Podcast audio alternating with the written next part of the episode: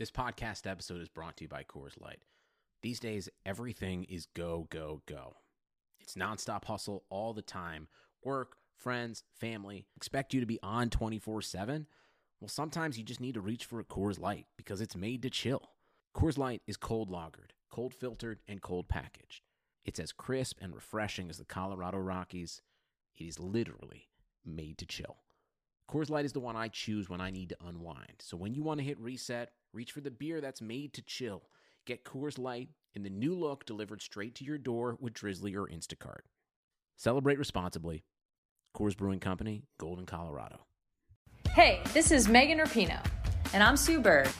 We've decided to turn our crazy IG live show into a podcast for your listening pleasure. Enjoy the show. A touch more. New episodes of A Touch More drop Tuesday only on the Blue Wire Podcast Network. Be sure to subscribe to the show on Spotify, Apple, or anywhere else you listen to podcasts. Hey, everybody, it's good old JR Jim Ross, the voice of AEW Wrestling. Yo, this is Flip Gordon. CVV Chris Van Vliet. This is Liam O'Rourke, author of Crazy Like a Fox. PCO, the French Canadian Frankenstein. Hey, this is your Olympic hero, Kurt Angle, and you're listening to Top Rope Nation. Oh, it's true. It's damn true. We're going to have one hell of a podcast. Ladies and gentlemen, it is now time. Oh, no. Oh, yeah. I finished these fights. Give me a hell yeah. Top Rope Nation. Learn to love it. It's the best thing going today.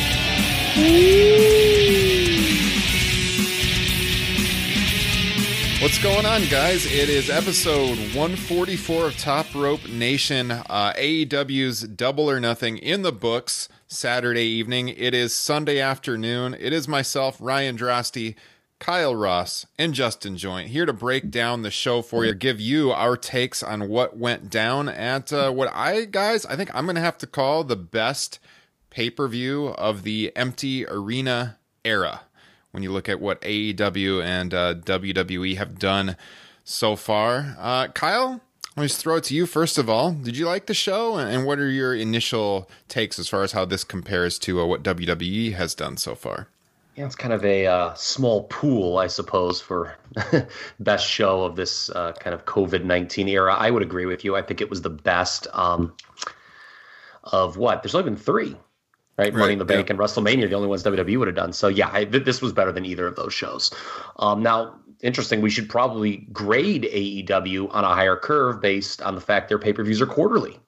Mm-hmm. So true, you know, although WrestleMania is included in this discussion, um, and besting that I think is certainly impressive. Uh, AEW pay per views do have a high bar, and you know, despite the fact this didn't have that the live crowd, which is always a negative it was still a very fun show. And I don't need to tell you guys that this week was kind of a shitty one in the wrestling community. Mm. Lots of bad news. And for three plus hours, this kind of was a uh, respite from that. Absolutely, Justin Joint. Your initial thoughts on on on uh, how much you enjoyed the show and how it compares. Well, uh, first of all, I just want to say, I mean, if you guys think for one second that just because it is early afternoon on a Sunday that I'm not going to crack open a beer. Oh, there we go. Trademark, baby. I love it. Uh, yeah, it, it, was it was really good. Um, part of me kind of wonders how it would be perceived if there was actually nobody in the audience, because um, it's really weird just how even what like a dozen, you know, people outside chanting mm-hmm. uh, brings to a match. It it adds a lot, um, and even just piping in some of the stuff is is totally fine with me. Uh, but yeah, having said that, um, thoroughly enjoyed it. Uh, I think there was minimal filler, um, and totally agree with Kyle. You definitely got to grade it, grade it on a curve because, you know, they're spending three months building to this, whereas WWE is spending what like four weeks. or five minutes. Yeah, very yeah. true. I think one of the things though that just put it over the top for me is how good they're doing. We've talked about this a lot on the show, but how good they're doing with the production. You know, uh, Justin, you mentioned the the people out there making noise. They have figured out to a science how to mic those people perfectly. I mean, it sounds comparable to watching a show with you know 10,000 people on Wednesday Night Dynamite before all this started. I'm not going to lie like just there's no dead air. Um as far as like now obviously when the big moves happen it doesn't sound like there's 10,000 people there but you know like the the background noise as the match is ongoing like it sounds it sounds very similar. It just sounds more engaging. Uh you compare this to WWE where I feel like their shows just have I mean it's just dead silence. There's no atmosphere whatsoever. And then you consider the the uh, stage setup that AEW had for the show. Compare that to WrestleMania. You know, AEW had uh well, they have like poker tables, they had a roulette table, they had slot machines, you know, like everything about this venue, it just felt more like a pay per view. And, you know, they did a few things different at WrestleMania in the Performance Center with the big WrestleMania sign and whatnot. But overall, like it was pretty similar what they've been doing on Raw and SmackDown. And this definitely felt like something a little more special uh, than your average dynamite that they have held in the same venue. And I just think it's pretty remarkable that a company that's been around for uh, one year now, you know, this is their one year anniversary show, can outdo a company that has so many more people working for it that's been around for decades when it comes to putting on these shows. I mean, they've they've risen to the challenge, and uh, I think heads, you know, heads and shoulders, they're they're beating WWE in this regard. Well, and would you agree that uh, having it in a in a much bigger venue than the performance center probably adds something to it too. That definitely helps for sure. Yeah. Yeah. I think Big Swole deserves a lot of credit uh, as, as being the most energetic uh, audience member there was on the show. And uh, you know what was interesting to me is you can say, well, how would this show have translated in front of a normal wrestling crowd? Well, what's interesting about that debate and thought process is you wouldn't have had the stadium stampede. Yeah. Had that been the case. So that's kind of this interesting. You can't just say, oh, well, you know, imagine if this show is in front of a regular AEW crowd. Well, the main event would have been a totally different scenario. Mm-hmm. Yeah. You know, I, I, do have to say, I want to rewind a sec because I've been thinking about that. The, you know, the venues, the performance center versus this big amphitheater. I think there's also challenges, though, because you know, a bigger venue, it's actually harder to produce that noise, but the way they're they're miking the crowd helps out. So I mean, they do have more space to, you know, the surrounding stuff. They have the bigger stage, a much taller stage than WWE has. But yeah, I'd I'd agree, Justin. It is probably more of a positive for him, but I think it does have its challenges too. And I, WWE has been very resistant to change anything that they've done with their tapings. We talked about it for a couple of weeks before they finally moved the hard cam to opposite the entranceway. You know, before they got rid of the empty chairs surrounding the uh, the venue. Now AEW actually does have empty chairs, but they're far in the distance. You know, those are built in; they can't move those. So. Yeah, I don't. I don't know. It's it's interesting, but I think AEW definitely is uh, rising to the occasion. Well, WWE thinks it does its television perfectly, which is a problem yes, because they don't. Exactly. The the other big takeaway I had from the show when it was over, this was a heavy baby faces go over show, which is kind of unique in modern wrestling. You don't get that a lot. Yeah. And I think that added to the enjoyment level. You can't do that on every show, but you know, just sort of going back to what I said earlier about this was kind of a three hour respite from what was a really crappy week of wrestling it, it, for the wrestling community. I think that was a good idea to do that, make this baby faces go over heavy. It was kind of just a feel good show all around. You know, it made you laugh, as we're going to get to here in a moment. Uh, had some good matches, and like I think Justin said, you know, there really wasn't much filler. It was it was a long longer show than I would have liked, uh, but you know, it almost felt like it almost had to be that long. There was one point I think they could have cut, which we'll talk about here in a little bit. But overall, I mean, they got in what they needed to, and uh, it was a pretty easy watch all around. I think we were all watching it together and texting throughout, and I think we all enjoyed ourselves there. So, a lot of positives to talk about. Yeah, and I think the flip side though, because I also thought it was just a hair long. It wasn't ridiculously long, obviously by any stretch, um, but they're thinking as well, we are charging people $50. Yes. And it's an empty arena show. So I think from the promotions viewpoint, they're like, well, we, we don't want this show to be too short. they'd almost probably rather it be too long. I mean, I don't have any insight. I don't know if this is their mentality, but I'm guessing it is that we would almost rather give them too much than be accused of giving the audience too little. Yeah, that's a great point. You got to get your $50 worth for sure. So, yeah, that makes sense from their perspective. So, we are going to talk. Uh, I think we're going to start off with Stadium Stampede. But before we get to that, a couple house housekeeping items. Of course, we're members of the Blue Wire Podcasting Network. We'd love it for you guys to check out the whole family over at BlueWirePods.com for all of your podcasting needs, uh, whether it's sports, movies, entertainment. They have the show for you.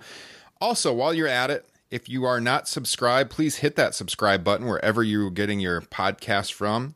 Leave us a review, leave us a rating, hit us up with five stars, and uh, it goes a long way towards helping us with our ranking on the different podcasting platforms. If you really want to support the show, you can also check out patreon.com slash top nation for details on how to how you can get a free Top Rope Nation t-shirt if you sign up for our Patreon page before the end of May. You got about 1 week to do that. Sign up before May 31st, 5 bucks a month gets you all the bonus content and a free t-shirt from Pro Wrestling Tees in the mail. And guys, we actually did have a new written review come in this week. So as as we oh. always do, if you leave a written review on uh, any of the platforms, whether it's Stitcher, whether it's Apple, we will read them on the air. So let me pull these up right now. So we got the five stars coming in from Jerome Cookin on Wednesday. He says, The best. These guys keep it real. Thank you, Jerome, for the review there. And we also got a review on Stitcher. It says, Our family's main source of wrestling news. This podcast is our go to resource for a fan's perspective on the latest news in the world of pro wrestling. Top Rope Nation, thanks for Raw Dog 321 for leaving us that review on Stitcher. So, guys, leave us a written review. We will read it on the air moving forward.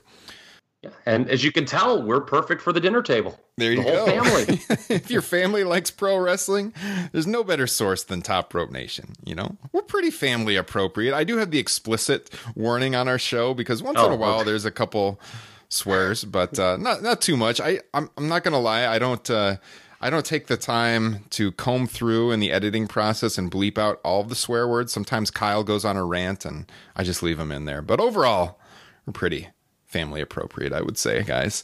Uh, so the Stadium Stampede. We look at this match. It was pre-taped reportedly on Friday night. Um, this is pretty much what garnered most of the headlines after the show. I mean, it, it main evented, but it had just so many memorable moments. I think throughout. And you can compare this to what WWE did. We were we were comparing with WWE a minute ago as far as uh, what they've done with their pre-tapes, whether it's you know the Graveyard match, whether it's what they did with Cena and Wyatt in the Firefly Funhouse, or of course the Money in the Bank match. Uh, where does this one rank in comparison for you, Mister Justin Joint? Um, I'd say it wasn't really a match, but my favorite was still the Firefly Funhouse match. Um, but as far as like when there's actually action going, I, I think this is pretty easily number one. Uh, the Boneyard match was excellent, uh, but it wasn't quite as fun. And with the the, stam, the Stadium Stampede match, you're gonna you're, you come out of it with a lot of moments that you're probably to think about, you know, for the rest of your wrestling days. Um, so yeah, those three, you know, rank far and beyond the Money in the Bank and the Ciampa Gargano, which uh, both those are uh, borderline unwatchable. Oof, yes, Kyle. Yeah, I think when we reviewed the Money in the Bank matches, we kept putting air quotes around the word comedy. Did we not, Ryan? yes.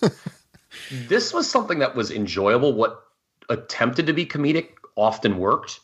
Matt Hardy might have been the only exception, but this is something that I wouldn't have been embarrassed had someone walked in the room. Obviously, there were certainly parts of that Money in the Bank where I was like, oh, you know, you start looking around and like, oh, please tell me my wife's not standing behind me right now.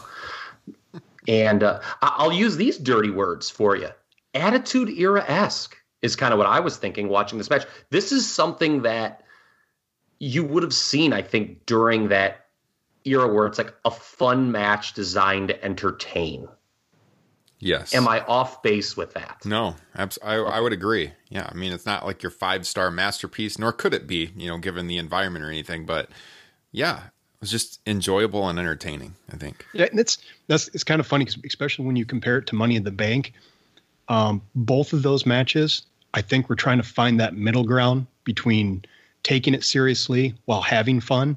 Because obviously you have the Boneyard match, which they took very seriously, uh, and then with the Firefly Funhouse, you know that was more just for fun. Um, this one struck the appropriate balance, whereas Money in the Bank failed to do that. Mm, yeah, big time. I I don't think it's even close. This was so much better than Money in the Bank. I think for me, my my favorites would be yeah the Boneyard match, this one, and, and Firefly's up there just because it was entertaining. Like I was. I probably was most amused as far as like actually breaking out in, in audible laughter by the Firefly Funhouse. I think that got the most legit laughs out of me, but this one was a close second on that. Uh, but man, there was there was so many memorable portions of this. We can't possibly break it all down. So we just kind of wanted to talk about what our favorite moments are. Uh, for me, it was what went down in the bar with Hangman Page and Jake Hager, uh, and then uh, you know Kenny comes into at the end. I just thought that the way that Adam Page. it was insane the way he backflipped off the bar with that little overhang above him too. That was incredibly impressive, and just the whole thing was just entertaining with the way they started out drinking at the bar, then they fight, then at the end you got Adam Page making a drink for Kenny. Uh, so so much of that was great. Of course, dragging him a la John Wayne down the bar. I I love that. If I had to pick out one portion of the match that I liked the most, it was that you know, closely followed by Chris Jericho's comedy. I think you make the argument Chris Jericho is like the funniest guy in the history of pro wrestling, and he really shined through uh, in that regard in this match. I thought, you know, asking for the asking for the official review and they go under the hood and that that was hilarious. Was, I laughed. Yeah, yeah. That. That, that's the kind of thing that WWE wants to do and never succeeds at. Yes, they they just don't really they can't read their audience as far as what actually is funny most of the time. Now you look yeah. at what Wyatt and Cena did. That was funny, but a lot of times their jokes like really fall flat. AEW is much better in that regard. Yeah. Or, or I feel Stephanie McMahon would have walked out when Jericho did that and said, "Chris, this is wrestling, not football." Bull. Why would you do that? Yeah. or the you know like you look at Money in the Bank and the guest appearances that came in that really weren't funny at all, like the Bruce Pritchard moment and whatnot, and confusing their audience who had no no idea you know who he was. This was this was much better. Justin, what, what were the kind of the highlights for you? Um, I would say the the big highlight for me, uh, and I'm going to circle back around to it, but it was probably uh, Sammy Guevara is just fantastic. Yes. Every everything he did in the match was great. That you know the the Northern Lights suplex stuff, the uh, bringing back the golf cart was hilarious. Um, and then my other, so I had I would have two criticisms for the match, and that was for me, and I know at least Kyle doesn't feel this way. I thought it felt a little long at the beginning. Um, the brawling got a little old to me, but I, you know, and part of me realizes you kind of got to use that to build up to the other stuff. Um, and then I mean, is all Matt Hardy's gimmick going to be is just changing gimmicks mid match? Um, he just did it two weeks ago, and so that that part didn't really uh, do anything for me, except for what was probably my favorite part of the match is uh, Ortiz saying I can't swim, and then using the, the little ladder to climb into the pool. I thought was hilarious. yeah, Santana and Ortiz are really funny too. They're they're right up there with Jericho as far as their timing goes on their jokes. Yeah, um, yeah, I, I can I can see those criticisms for sure. Uh, I will say I did notice a lot of conversation about Hardy though when he did that version one thing. People on my timeline were loving that.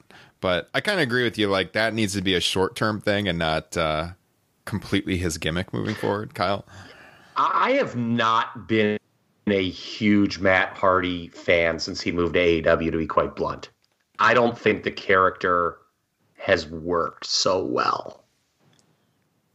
That's me personally. I just I think the promos. I just you know a lot of people were saying, "Oh, WWE didn't do it right," and maybe they didn't, but I think part of it is also that character we're past the 1459 mark with it.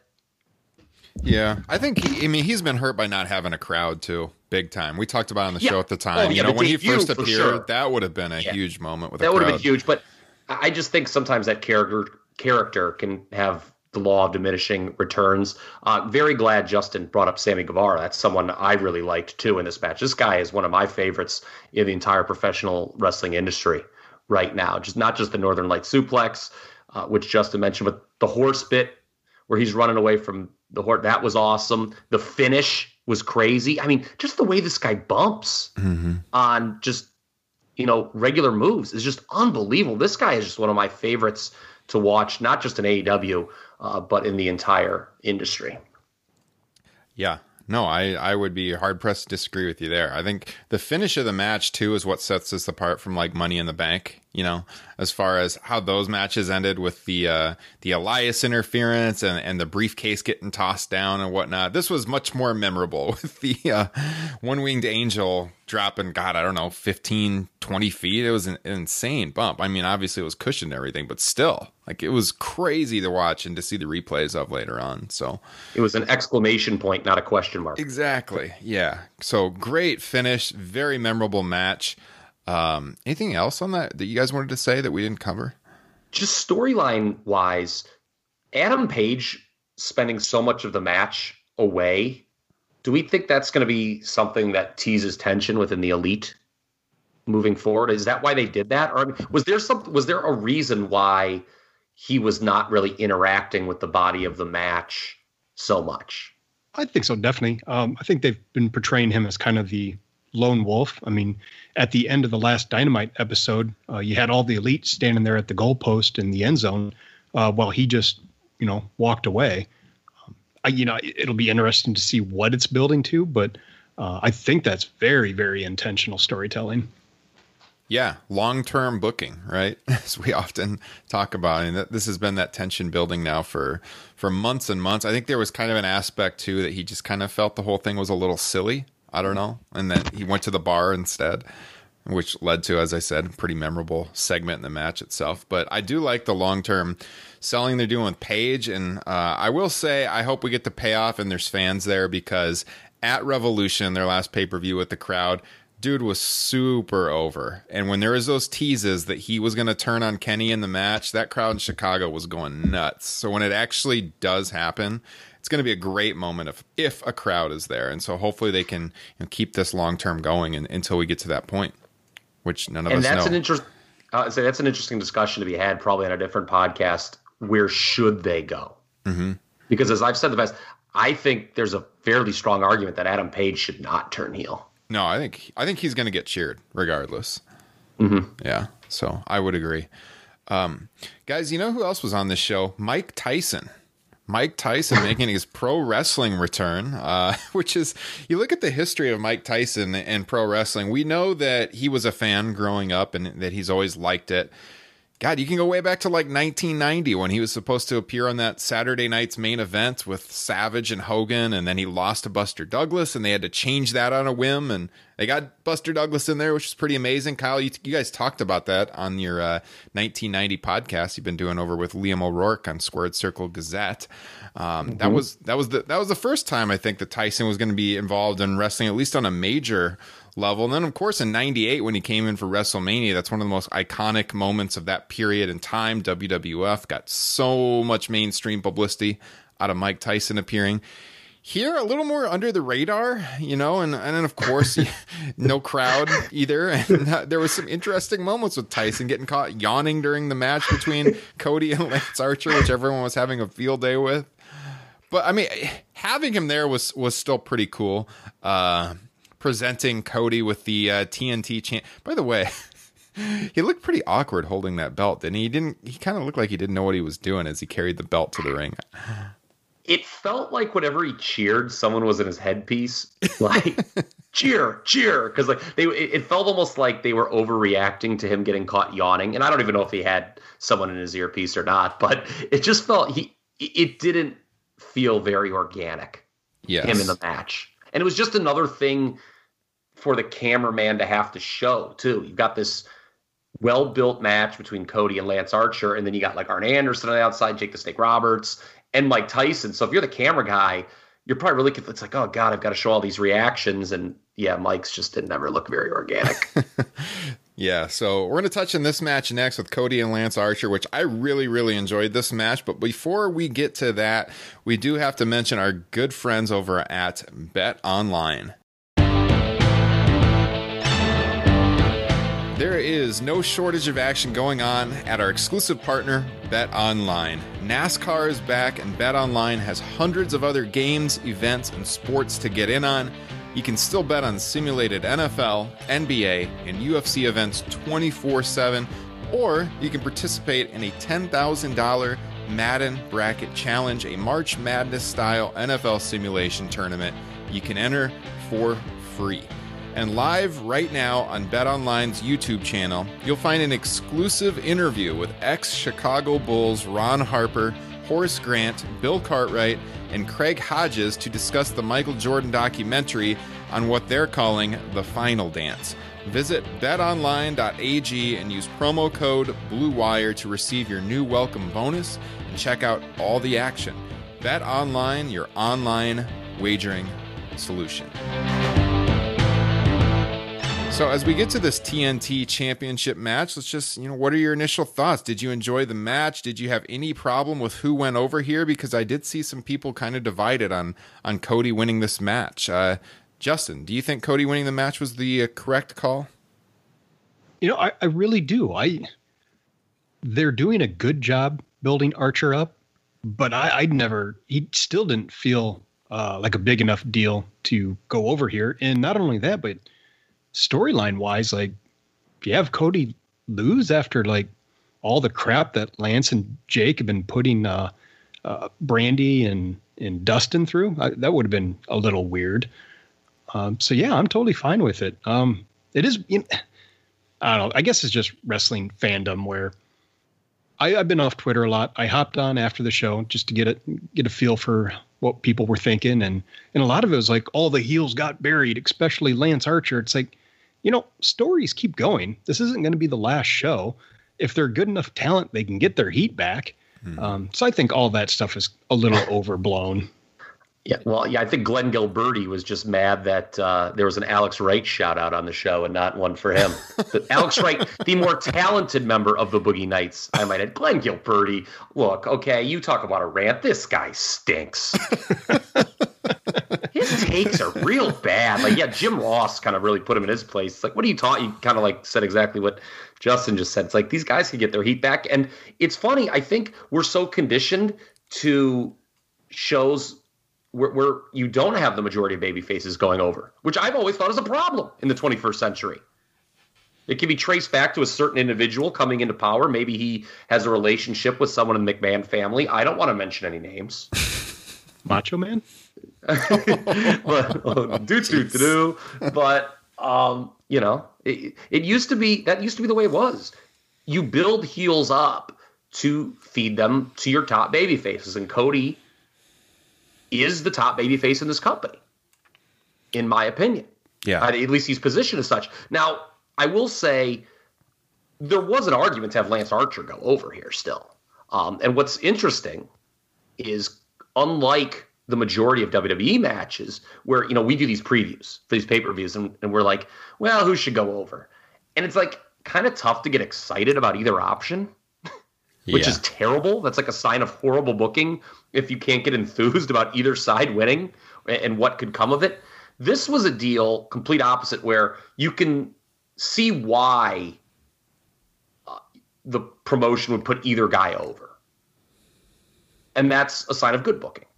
I I love the way they built Lance Archer up leading this show. He the match with Dustin, that finish turned me on. You know, when they tease the they tease the towel getting thrown in and he just puts the claw on and just rams his head in the ground and they just stopped it. That's a good finish. So they did it.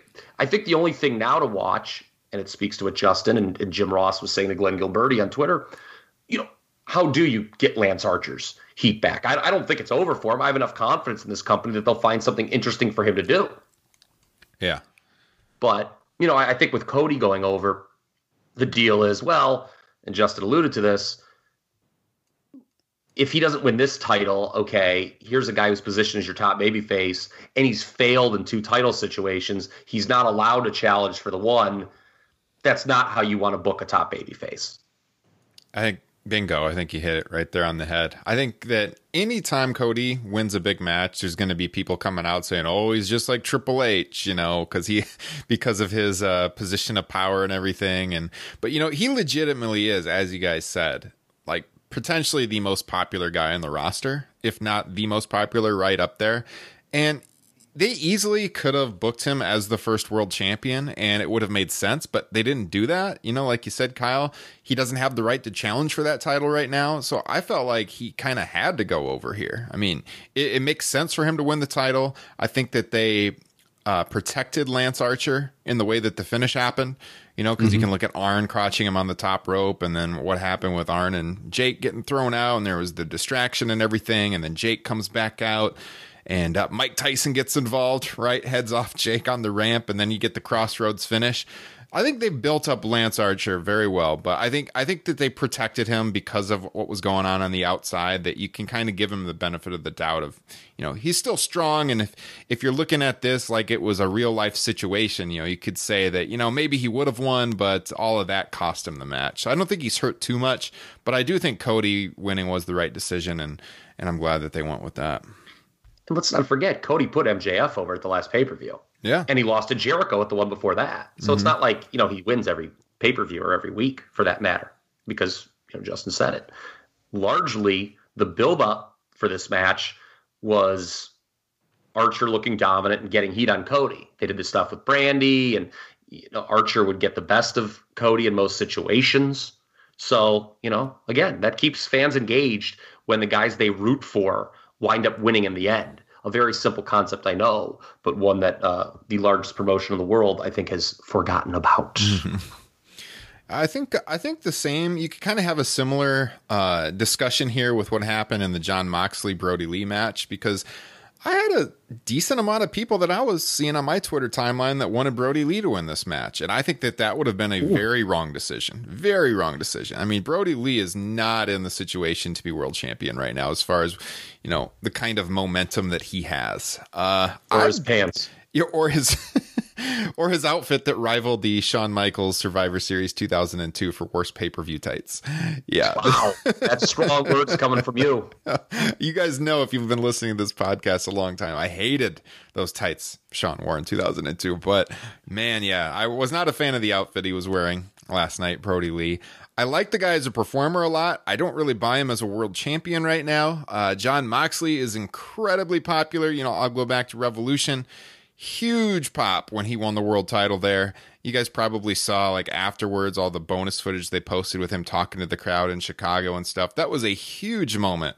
And I just can't imagine why you would take the world title off of him here. So I, I could definitely not make any kind of argument to put the title on Brodie Lee. But at the same time, I think he was protected in his in his loss. Wouldn't you guys say? Like, I mean, he passed out. Justin, it, I, it's not protected. It, he was elevated. Yeah. Like you said, coming into this match, there's no way. I don't think you can make an argument where he should have won. He just he he didn't have, um, you know, the the the I don't know the the backing or he just didn't feel like a big. The character hasn't worked. Yeah, yeah. It, it just he doesn't feel like a big deal. But and I'll say, I, as far as just straight up matches go, this was my favorite of the night. And the biggest reason is because both of these guys came out feeling like much bigger deals than when they went in. I mean, they really elevated it a long ways. And coming out of it, I think Brodie is now, you know, a better contender for the world title. If they have some sort of rematch, you know, it, there's going to be a feeling that he could actually win it, whereas you didn't get that feeling uh, in this match. Mm-hmm. No, yeah, I agree. Uh, Kyle. Yeah, I personally did not think he had any chance of winning this match, and I don't think there was any justification for it either. Um, so in that sense, this match over delivered because I enjoyed it because it had it was working against that. It was working against the fact that Brodie Lee character I don't think has clicked so far in AEW all that well. And let's not forget, this was not the original plan for the world title match on this show. It was going to be Moxley MJF, and they had to make a right turn because they couldn't get MJF you know, because of the uh, because of the situation, the pandemic, they couldn't get him on TV enough yeah. early on. If you go back to, I think it was the last show that they did in front of an audience. MJF clearly teased that he was going after Moxley in the title at Double or Nothing, mm-hmm. and they kind of had to call call this quick U turn or right or whatever you want to call it. So I loved the finish. I think it was a good match. Uh, another thing, a stigma they had working against him is, you know, it could have been perceived as like a SmackDown main event. These are two former WWE guys, uh, but it didn't. It felt like a lot bigger deal than had they wrestled in WWE. So kudos to them. Over delivered. Uh, I do think, and I assume you guys would agree, although this is the world title match, the Stadium Stampede had to go on last, correct? Oh, yeah. Yes. Okay. Yeah. So if you guys didn't see it, um, basically what happened uh, at the at the end, Moxley gave Lee the paradigm shift through the entrance ramp, which was a really cool looking spot. Uh, they come back into the ring. Moxley hits another paradigm shift, and Lee kicks out at one. So you talk about making a guy look strong. Mm-hmm. You know, there you go. Moxley goes after him with a bunch of elbows, hits another paradigm shift, two count.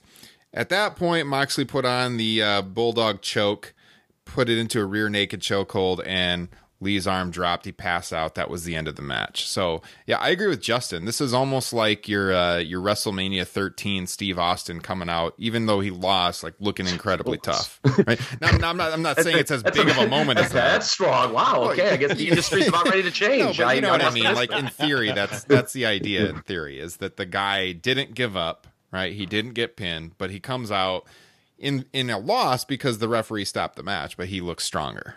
To to Justin's needs, point just needs to get his gear situation worked out. Yes. He could be a big deal.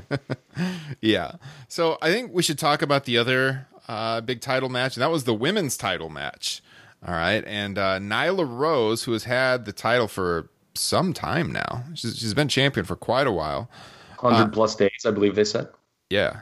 So Shida won the women's title in a match that I thought was very, very, very, very good. Like if you look at Revolution in comparison, the last pay per view, Nyla had a, a terrible match, right? That was the worst match on Revolution with uh, Statlander. This one here, great match. Enjoyed it all the way to the finish. Was really, really happy with Shida walking out champion. I just feel like overall, she's just a better all around performer right now. Makes sense to have the title on her. I do think Nyla Rose is is good at what she does, but she's still growing as a performer, whereas Shida is more of a kind of a finished product. So I think that this was this was the right move, and it was really a, a feel good moment given uh, what had happened over the previous 24 hours, Justin.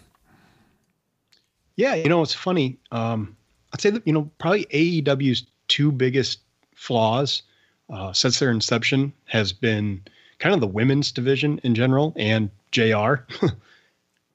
but actually, you know, and even going back to last year's Double or Nothing, in that women's six uh six women match, it, I she didn't wrestle much, but she'd have felt like the biggest deal, or she felt like she was going to be the future of it. So I, I think it's a really good decision uh, to take the title off of Rose here and uh, give Shida a run with it. Mm-hmm. Yeah. This was my favorite match on the show. Wow. And High I praise. liked the way it was worked. It was, you know, a very old school David versus Goliath deal, babyface being David, heel being Goliath. But with the finish, it wasn't a banana peel finish like you get a lot in these situations. Again, not to pile on, but look, we, we got to compare him to WWE. And WWE, a lot of times, when the underdog babyface goes over, it's kind of a banana peel finish, right? Where they do it in a way, well, you know, they weren't better. They just got a little lucky. This was not that. By the end of this match, you felt Shida deserved to be the champion mm-hmm. and you were rooting for her. Um, I'm not big on these rec- this record keeping that AEW does at all. Yeah. I think it's generally pretty worthless. Yeah. But the first instance of it really working to me was the build of this match. And you could argue that, you know, compared to most of the other things on the show, this build wasn't as strong. But, you know, Tony Schiavone in particular really harped on Shida's record. I think it's like 10 and 1, 11 and 1 or something like that. And like how that's really important for her. She's this kind of red hot contender. So she very much felt like when the match was over, hey, this is a really strong women's champion, which I'm not sure the promotion has had yet. Uh, I think you can do rematches around the horn because the AEW's women's division moving forward is kind of an interesting place. A lot of the because of travel restrictions, a lot of folks can't come in and work. Then you have the Britt Baker injury, which is terrible, but thankfully it looks like six to eight weeks instead of six to eight months. Yeah, I trust AEW is going to make good use of her still, even while she's on the shelf. So um, yeah, overall, I, I, thought this was just absolutely tremendous, and even for Nyla Rose, give her credit for the passenger fifty seven reference. I was in tears. yeah, that was a great moment. So yeah, we all agree then. Right move. Very happy to see it. We've been talking about how this was kind of a babyface heavy show, but there was one person on the heel side to get a get a big win in which I thought this was a really good match too, but it was MJF defeating Jungle Boy. And the big talk about this one as it was ongoing was it was a very kind of old school feeling match, a very uh, a lot of striking, very physical match. Uh, and you know, Jungle Boy is someone that people talked about coming in as as this developing star, and perhaps he still will be. But I did feel like he had to put MJF over here, and so it was good to see him get the victory. And and I enjoyed it just for the kind of the old school feel to it. Justin. Yeah, um, I'd say it's probably I think Jungle Boy's probably best singles match, uh, and and I really I loved the finish with the the roll up. Mm-hmm. Yeah, Kyle, I thought you might actually list this one as maybe your favorite match of the night. I actually don't know if I liked this one better than the match they had on Dynamite. And that's not a slight against this match. That's more or less how much I enjoyed that match they had on Dynamite mm-hmm. uh, several months ago. They were both very close. It's not something where I'm going to, you know, berate anyone or anything if they prefer one or the other. Um, I just think they have good chemistry. And it's funny that we talk about these two having an old school match, isn't it? Like their combined age is like my age, basically, right? I mean, these guys are, we have like these two young guys, like, what are they, 23 and 22 or something? Yeah. And, you know, combined it's a little older than me, but whatever, you get the point. And they're having an old school pro wrestling match. MJF going over with a heel finish is fine. I know, you know, roll up finishes can often be overdone by all promotions, not just WWE, but you know, it if you're going to get a guy over as a heel, it does work as long as you don't overdo it. And like I said earlier, MJF is someone I think they clearly do want in the title picture eventually, probably when you could get more of a crowd back. I mean, I think they're playing that by ear, obviously, because we don't know when that is. Um, so yeah, I, I, I, was not surprised that he went over. I know that some people thought, eh, maybe you pull the trigger with Jungle Boy here. I still think you're going to have interaction because it looked like they've been te- teasing Luchasaurus and Wardlow on TV, so I can see some tags taking place in that direction. Maybe Jungle Boy can get some retribution down the road in that environment. But uh, yeah, I liked it. Yeah. So I only have a couple criticisms of this show, which is going to lead into this next one. And the first thing is the big like show long recap that they showed before the main event that seemed to drag on. You know, if you if you want to talk about where they could have cut some time that it was there. You know, if you're watching the pay per view, you probably don't need to see a several minutes long uh, recap of the show. you know, it's like, geez, guys, I know I'm doing bong rips, but I can't. You know, my memory does go back far three hours. Yeah. so I didn't. That that was you know one of the few negatives of the show. And then I also thought that the ladder match that opened the the pay per view proper was a little bit too long. It seemed to kind of drag. Uh, but it did have a big moment with Brian Cage getting the uh, surprise debut and actually winning the match. So uh, Cage is going to challenge, I believe, at Fyter Fest. Is that, if I'm not mistaken, right? He's gonna, yeah, yeah he will challenge Moxley at Fyter Fest, which we don't know exactly when that's going to be. Uh, it's going to be in Jacksonville, though. They they talked about in the press scrum afterwards how that was originally going to be in London, but obviously they had to change plans. Uh, the match was pretty like it was laid out okay besides the fact that it was it was so long but like it did have some pretty cool spots in it i would say that brian cage if if i knew going in he was in the match he would have been like third or fourth on my list of who i'd like to see win the match but since he was a surprise and that that was portrayed as such a big moment i kind of feel like he had to win you know but there's other guys here I think I would have rather seen get the victory, but it, it makes sense logically for him to go over here. Um, Justin, what did you think of this one? I I absolutely loved the Orange Cassidy comedy bit. That, yes, that really, yeah, that stuff killed me. Um, but it didn't really have a strong attachment to really anything else. Um, I don't have history with uh, Brian Cage. I never really watched TNA, Impact Wrestling, if you will, uh, or uh, Lucha Underground. So I, I'll, I'm excited to see him going forward. Mm-hmm. Mr. Ross. It's a good way to build up a new challenger to have him debut and win, look impressive. Um, I don't know how everyone feels about him being a surprise. You know, I know there were, that was not something that was mentioned a lot. You know, I, I heard, you know, there were obviously people speculating, could this be Zack Ryder? Could it be Chris Daniels and he turns um, on one of the members of SCU? Those were two things I saw speculated on. Zack Ryder couldn't have appeared on this show. Well, he got his know, 90 uh, day.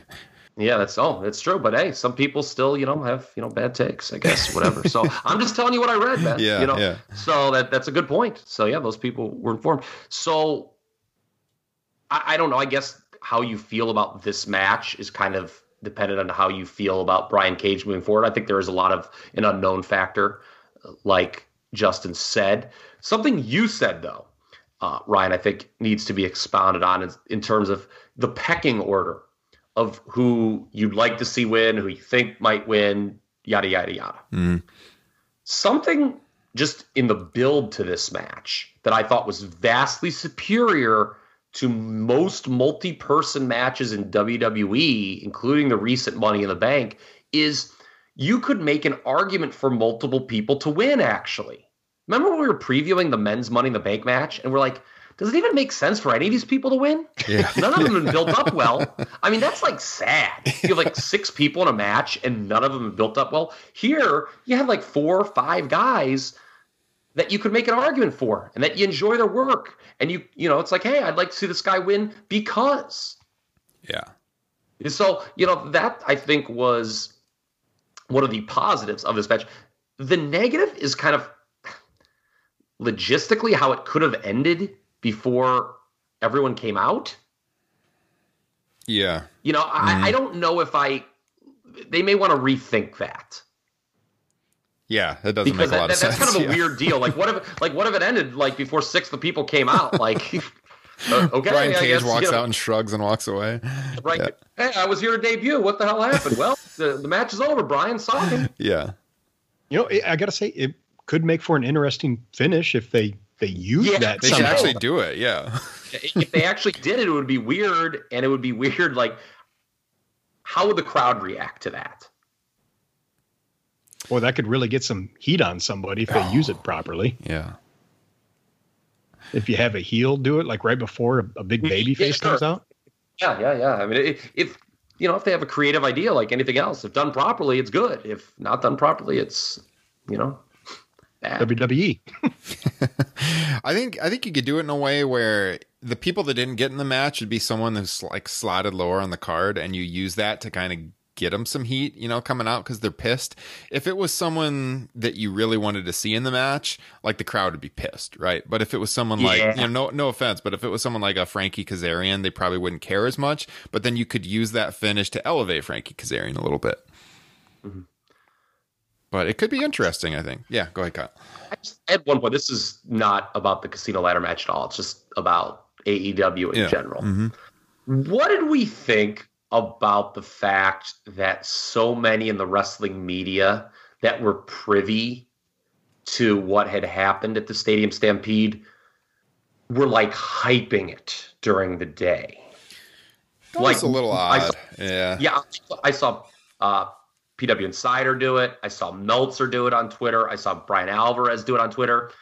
You know, and I saw somebody's like, "Oh, what are Meltzer and Alvarez, the new Barker channel here or something?" You know, that they're the trying to get those late buys. Like, Yeah. I, I get what they're saying. They're reporting something, but it kind of puts AEW as a promotion in a tough spot because if the match fails, and thankfully it didn't, then I think the reporter looks bad. Yeah. But in this, Uh-huh. it was it was enjoyable, so it was okay. So I, I just think it was kind of interesting that you saw that from people. Oh, hey, hearing this spring st- or the stadium stampede was really good. Yeah, because you're walking that fine line between news and like looking like you're shilling for the company, kind of. Yeah, I, I I agree with what you're saying. I hear what you're saying. It it is, yeah. Like they are reporting news, but it, yeah, it does kind of come across like you're trying to get those last minute buys a little Well, like, bit. I could see that. Like, let's say, I mean, again, a pre-tape match should never be horrible. Jordan, what are you thinking? But like, like if it was if it was bad or it was nondescript or they weren't feeling great about the finished product, do they say anything? And I'm not trying to pile on anybody. I'm just bring. I, I thought it was very interesting. As soon as I saw that tweet, I was like, "Well, that's interesting." I think they oversold it a little bit, to be honest. Like I enjoyed it, but they were going on like some some of the comments I read uh, was like it was so so so good, and I I don't know. Oh, it's so creative. What, what was going to change the industry? yeah, You know, that's a little much. Yeah. There was an issue. What was it? A few weeks ago, maybe a month ago, with that Jon Moxley Jake Hager empty arena match. You know, I think Tony Khan himself, and it was parroted by a lot in the wrestling media. Oh, this match is great. This match is great. And I don't know about you guys. I was kind of struggling to stay awake. Yeah. That one did not deliver either. I would agree. But yeah, overall, you know, AEW, you know, we talk about this week that the wrestling community had. Uh, there was just some horrible tragedies over the last seven days. Um, it, it was nice to see AEW giving a respite from that, and also, you know, kind of bouncing back from what was sort of a disastrous go home dynamite, where two people get hurt. Yeah, no, absolutely. Because we've been vocal about Dynamite, you know, being a pretty good show still during the pandemic. But yeah, this this last week's was uh, not not the best, and some bad luck overall too. So yeah, I think they came through uh, after they followed what was a disappointing show and put on a, a really good, creative, and satisfying show for us on Saturday night. So yeah, I mean, I, we didn't hit on every match. Is there anything else we didn't discuss that we wanted to hit on before we take this home? Do we do want just maybe touch on really quickly the the substitute situation where Statlander took on Penelope Ford subbing for Britt Baker? I thought that that was a pretty good match. Uh, Statlander, I think, redeeming herself a little bit. I mentioned earlier her match with Nyla Rose at Revolution left a little bit to be desired, but I thought she came out and was pretty solid in this one on you know minimal preparation with Penelope Ford, and I think both women stepped in and did did a nice job. It was it was a solid match. Did you guys have anything you wanted to say on that one?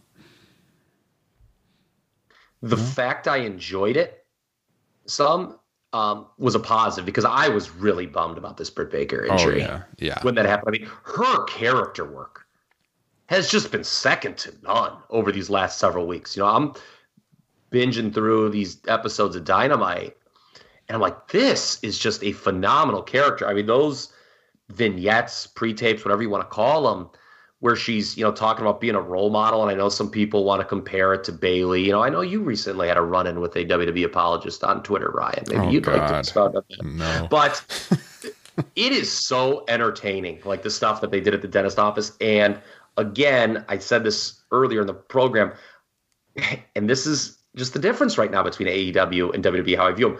I'm actually confident that AEW is going to find a way to keep Britt Baker relevant and in the mix while injured. If this was WWE, I'd just be like, oh my God, she's going to be forgotten. They're not going to talk about her all. All momentum lost, or and she's going to be starting over from scratch. Mm-hmm. You know, pe- WWE apologists need to learn this that WWE has lost the benefit of the doubt over the last 20 years. They just have. And if you don't like that, too bad. You're wrong. If you want to see my run in with a WWE apologist, check my Twitter feed. There was uh, something pretty entertaining during Look, the show look, last Ryan, night. if there is one takeaway from the four years I've known you, it's that you just want Vince McMahon to fail. Okay? that, that you know, what, you know, my wife often asks me, you know, tell me about Ryan. You know, what what is he like? I'm like, you know, honey, eh, I don't really know. He, he just wants Vince McMahon to fail. that was what the guy told me after It's- I basically was making a point to um, compare WWE and AEW, kind of how I started out the show and on how AEW is succeeding with this production style they've been doing in the empty arena. And uh, this random guy commented that I just. I just had it out for Vince McMahon or something that I just wanted him to fail. And I went to the guy's page and like his bio was just like WWE hashtag after WWE hashtag, like Raw, SmackDown, WrestleMania. And I was like, Oh, okay. Makes sense Yeah, why you said that. backlash. My God. I mean, Yeah. you talk about being in the tank. My God. Seriously. Backlash. I'm not good enough to work backlash. Uh, you know, Mount, the Mount Rushmore of Ryan Droste's personality. Proud Iowan wants Vince McMahon to fail. Justin, you could fill me in on the other two. Beer and Elvis. Okay, Yeah. there you go. Oh, speaking of that, I got to promote this. I forgot. I did a I did a podcast the other day before we take this home. Check out if you're interested in uh, wrestling history at all. We had a show that we did with Derek Chappelle talking Memphis wrestling history couple weeks back on our Patreon page. But uh, I did the TCB cast, which is an Elvis Presley podcast, and the whole topic was his connections to pro wrestling, and it was uh, something I don't think a lot of people have talked too much about. A lot of new information, and uh, we had a really good discussion on that. All right, so that was AEW Double or Nothing. Let us know your thoughts. Uh, you can hit us up at topropenation at gmail.com. Of course, all the social media pages as well. We're at Top Rope Nation on Twitter and Instagram. You can find all of us on Twitter as well. I am at Ryan Droste, D R O S T E. Kyle, where can they find you?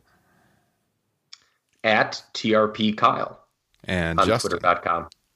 Uh, at Justin Joint, I believe. Yes, there you go.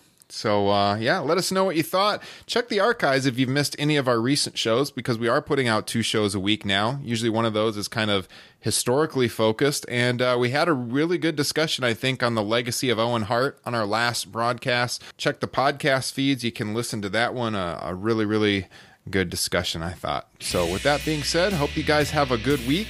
And you can find us Thursday morning with the next episode. Take care.